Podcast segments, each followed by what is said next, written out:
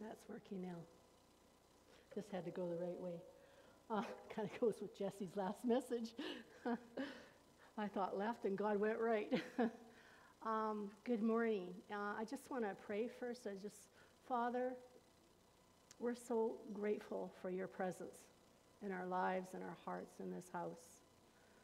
We're so grateful to be called your children, that you are our Father. We're so thankful for what you're doing in our lives and our hearts, what you're doing in our families. We're so thankful for a righteous relationship with you that, Lord, no matter in the losses or in the victories, we exalt your name, we praise your name, and we give you all the glory. Just thank you in Jesus' name. So, um, when I started uh, this word, I just kind of went back to the last word, actually, that I spoke in November. and I actually ended with this photo at the end of it. And I didn't really like this photo. Um, I felt like God wanted me to put it on there, but sometimes God gives you a word and you have just the, you have just the knowledge of that word or the information or what you know about that word. And God wants to build on that. And so when He gave me that photo, photo I just thought that it, um, we were going in, we're, we're going into God's glory. God's glory is taking us, the glory train. But I just felt like that looked a little ominous. It didn't, it didn't look, it looked a little foreboding to me in November. And it's because God was speaking about disappointment. And um, he was talking about how, and he was stirring up any disappointment in our hearts, anything that had settled, anything that, any way that we'd been disappointed in what God has done or hasn't done, how our life has been, even our children, anything that promises that we've been standing on, that sometimes disappointment just settles in the bottom of our heart. And you can look at a clear glass of water, but sometimes at the bottom of that water, there's some sediment.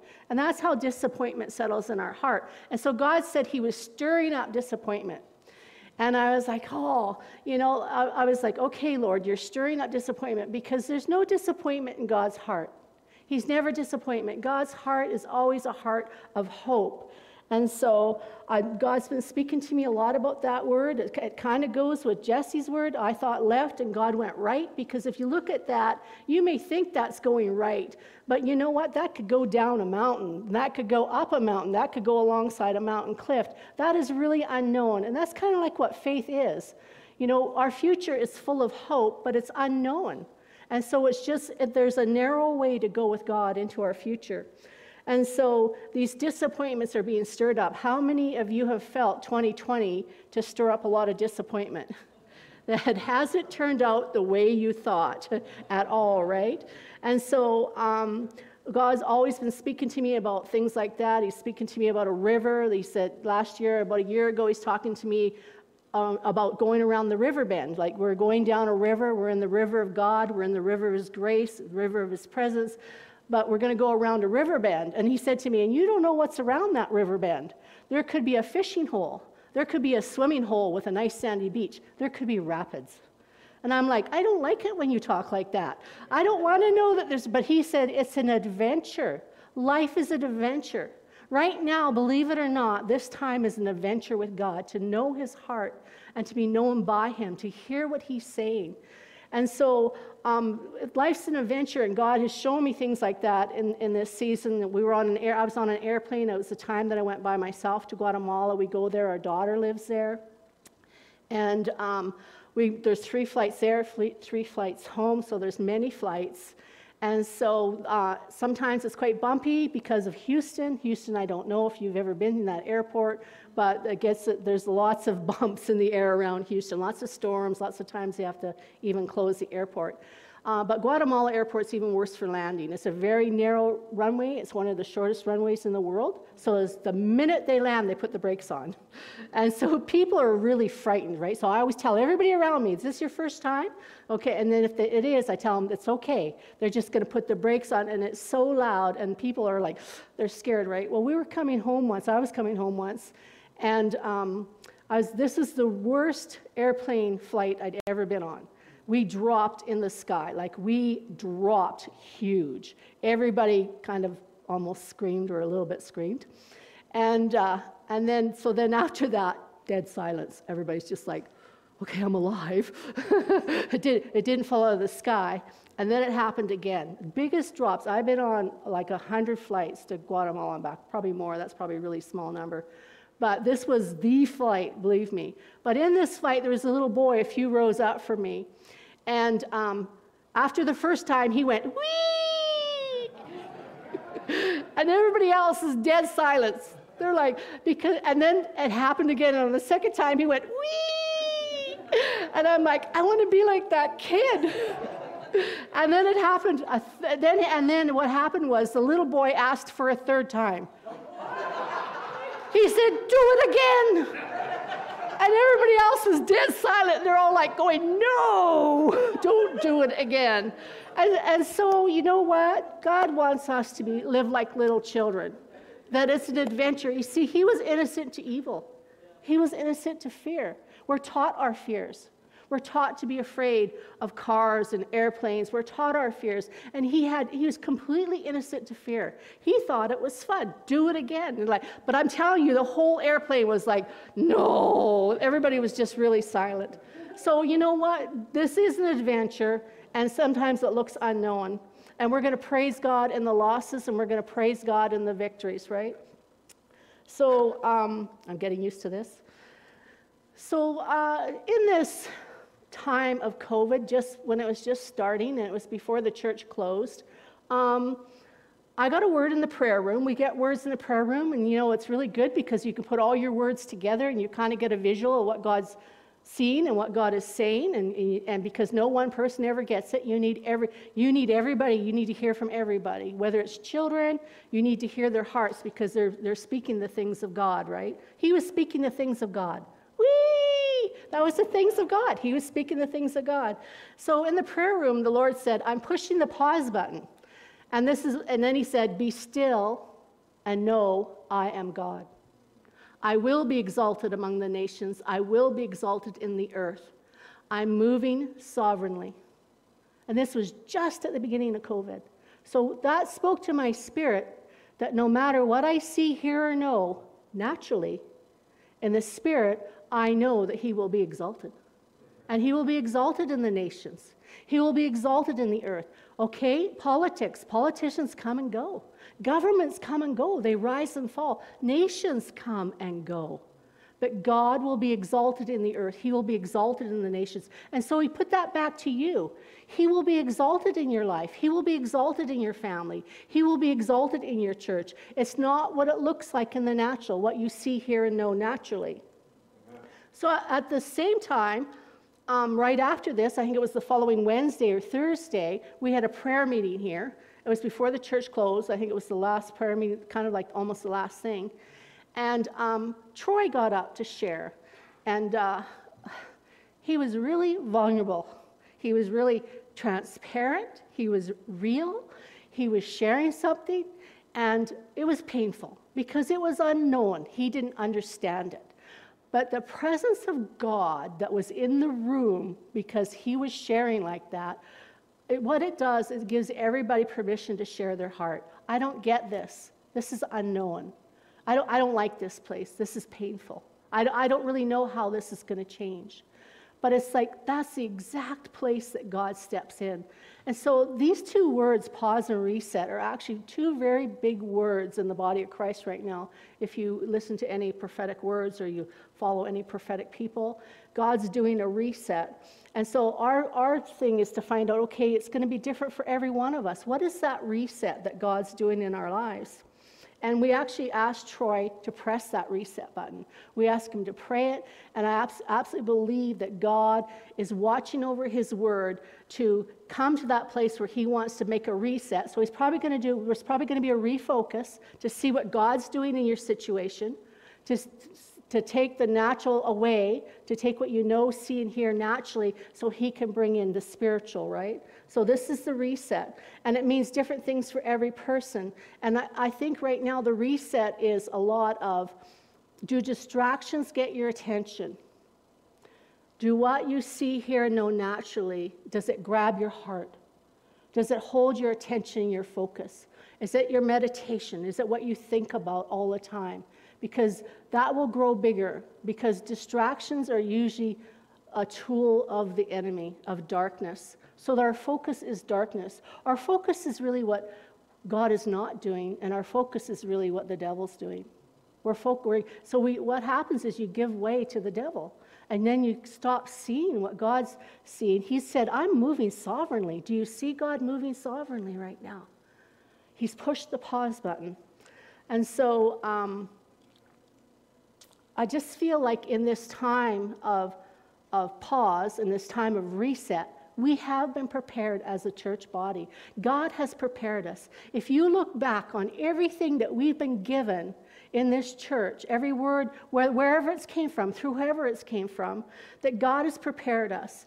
And He's prepared us by, we've been being taught to hear God's voice. I, I really suggest that you go back and you look at Lectio Divina and you look at your breath prayers and you look at these are really, really important because this was the preparation for today.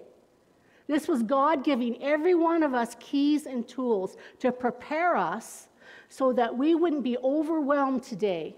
We wouldn't live in fear, that we would actually be hope to the nations. We would be hope to other people. So, hearing God, how to hear God, and ways to connect with God, really important. And take those things, and, and Nina was talking today about praying in the Spirit. What better way to pray? You don't know how to pray. Pray in the Spirit. See, I didn't have that on there. That's how we need each other. Someone else is like, why didn't I have that on there? Why? Because I need Nina. We need each other. We're the body of Christ. No one person has it all. And so, in this pause, in this Selah, you know, it's 71 times in Psalms and three times in Habakkuk. So, find your Selah in the scriptures. Pause in his presence in the Lectio Divina. Pause in his presence in the breath prayers. Pause in his presence when you're praying in the Spirit. Whenever I pray in the Spirit, I always get um, English words as a result of it. I, there's an understanding that comes to me because I don't have a clue what I'm praying about, but I'm praying God's will, God's word, God's heart. He's saying what He wants to say, He's watching over it to perform it. And then usually there's understanding that comes after that for me. I'm getting, I'm getting to hear what He's saying. So I have these sheets here, and I'm going to put them at the back. And this is just all about the Lectio Divina, and it's about breath prayers. And I think we have been prepared, and just pause in His presence and stay in that place. See, my pause was be still and know that I am God. I will be exalted in the nations, I will be exalted in the earth. Be still and know that I am God. So I always have to, I go to that. Okay, what's happening? Okay, doesn't matter what's happening. I know that God is God. I know who He is. He's greater, He's bigger. We don't want to make God small. Some, what we focus on can either make God great or can make God small. So we want God to be greater. So practice going to the scriptures and find your Selah, pause in his presence, and find out what are you saying, Lord? What is on your heart? And I really feel like what is on God's heart is he's really saying this really loud right now. I see you. It's really loud. Really, really loud.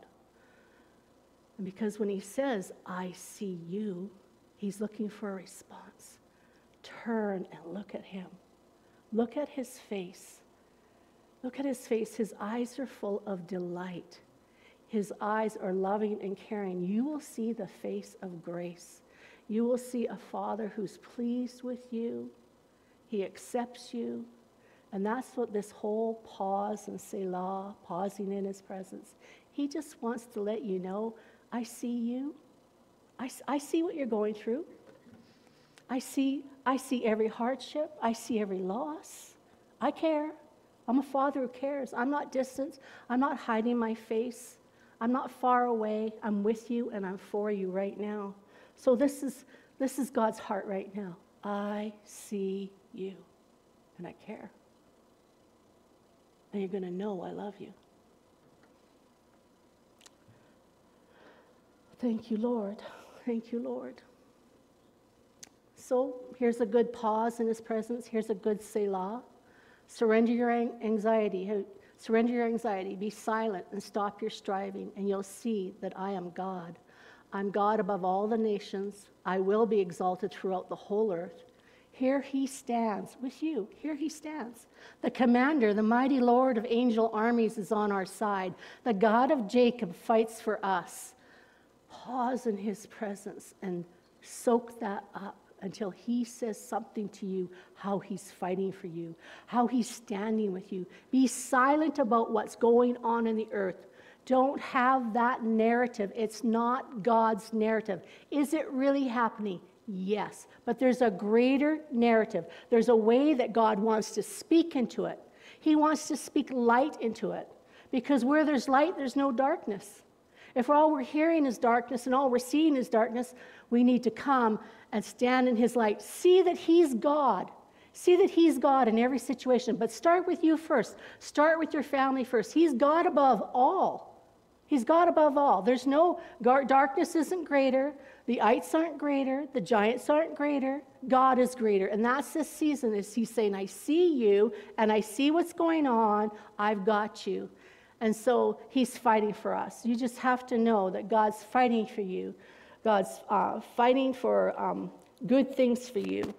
And so in this, in this pause in this Selah, um, Dan and I found God who was fighting for us. Um, many years ago, our our son was, um, he was, he phoned us. Uh, I was fasting on a Sunday morning during worship. Uh, God said to me, I want you to fast. So I said, okay, and I went on a liquid fast. And then by the next Sunday, and I hadn't heard God tell me why I was fasting. So by the next Sunday, I said to God, I don't know if I heard you or if it was me, but I'm going to eat lunch. I'm hungry. And he said two words keep fasting. And I was like, okay, I'll keep fasting. Obviously, you don't want to speak right now. You don't want to tell me why. And so um, we went home, and about two hours later, we get a phone call from our son, and he says, I'm really tired, and I'm laying on the couch, and I'm so fatigued, and I've got these tiny little red dots all over my body. So uh, my first thought is childhood diseases. Which ones has he had? Which one has he hasn't had? And I said, well, we'll come out. So we drove out to Castlegar, and I just took one look at him, and I said, This is a blood disorder. Your capillaries are bursting. So I, I'm not in the medical field whatsoever. This was a week of fasting to get a word of knowledge that I didn't even know I needed, that a crisis was happening in our family. And God had gone before me, and He'd prepared my heart so that this crisis wouldn't overwhelm me because really it was a death sentence. He ended up at the hospital, ended up in ICU. Um, they told him you possibly could die. His body was not producing platelets at all, like a hemophiliac. There was no platelets. Every platelet that his body tried to produce died immediately, right after it was produced in the marrow. And so that's a death sentence. It's worse than just being partial hemophiliac. He had no platelets in his body, so everything was bursting. So they were considering, they were thinking, okay, the organs are all going to burst, the brain's going to burst, everything, the, the whole body's just going to flood with blood, right? And so he received 11, um, 11 platelets, 11 bags of platelets of, of, an infusion. They were $24, uh, $24,000 a bag. They had to get permission from the government. And so we had to wait for the permission so he could live because he might not make it two more days. so, you know, this was just, but God prepared us for this, right? Because we pause and we say La. We pause in his presence. We put our head on his chest and we listen to him. This is not a lockdown or a shutdown. This is a head down. This is putting your head on his chest and knowing him in your distress, knowing him in your crises. And so they said, We're going to take out his spleen. And we said, No. And, you know, but that was my son's decision, right? Because my son is a man that he makes his own decisions. And so we said no because God said no.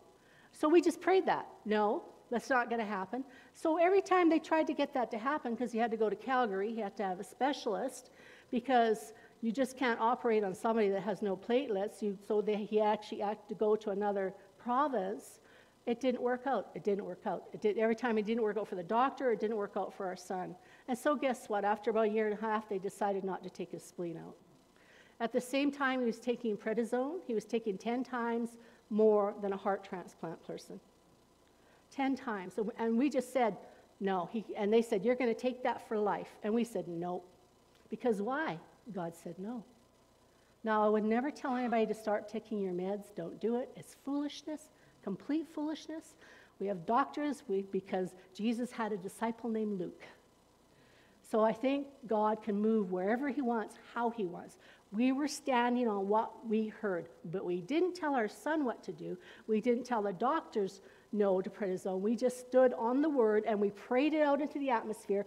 It was pleasing to God because it was His word. He watched over it and He performed it. It did not work out. He actually, my son, by himself, without, don't do this, my son, without permission from his doctor, weaned himself off of it.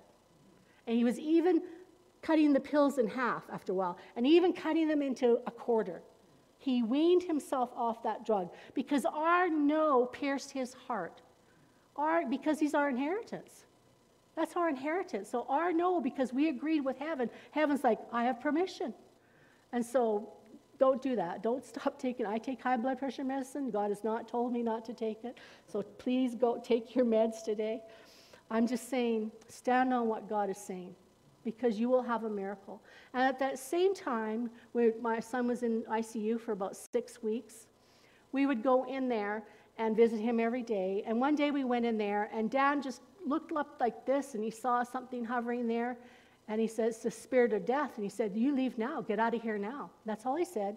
No thousand prayers, no commanding, no rebuking, no taking authority over. He just looked at it. You leave now. You go now.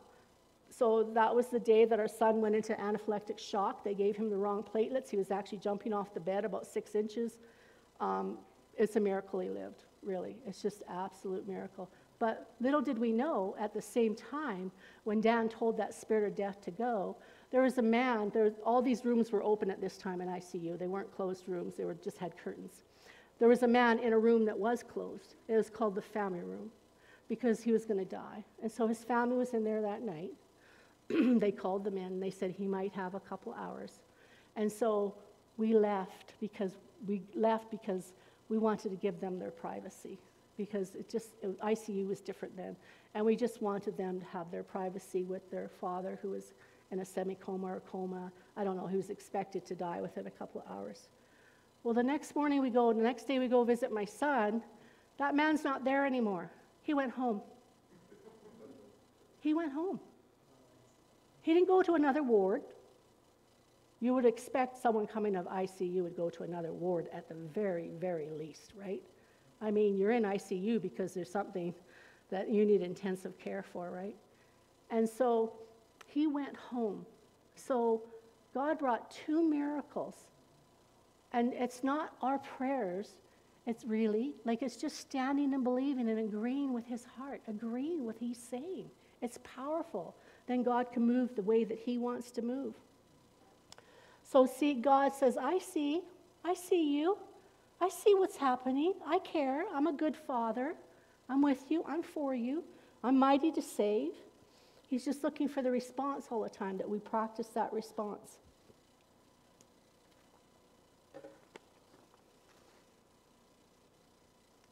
So, God gave me this song when I was putting together this word.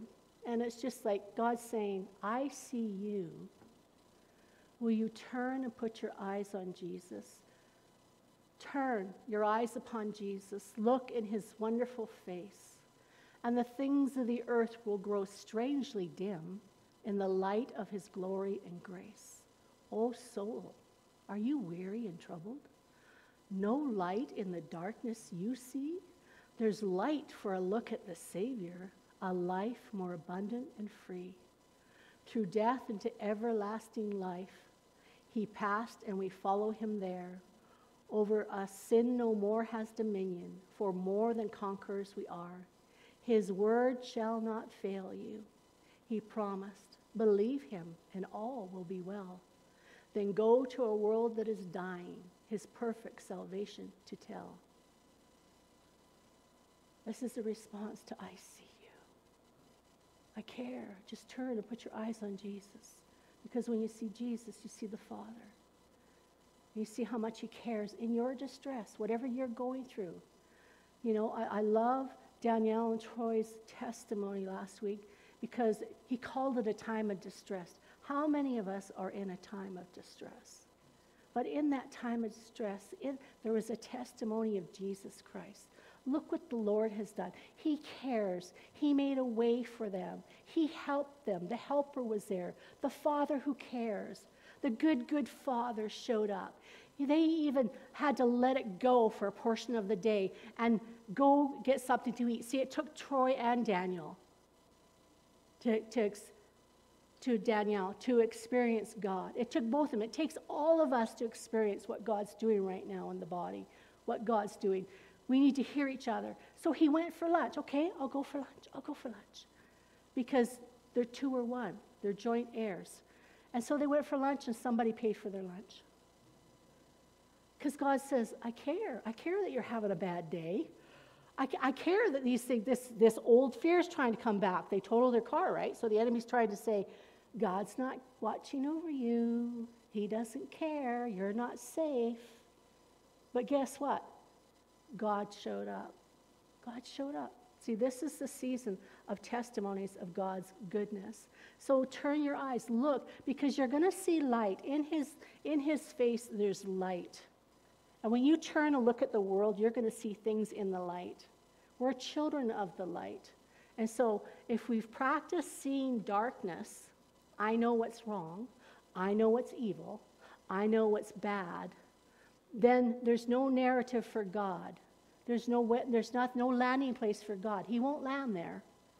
He wants you to say, God, I'm full of doubt and unbelief. Help my, help my belief. Give me your belief. I'm, do- I'm doubting on, on light. I'm doubting on, I'm looking at these things and they're causing doubt and unbelief in me.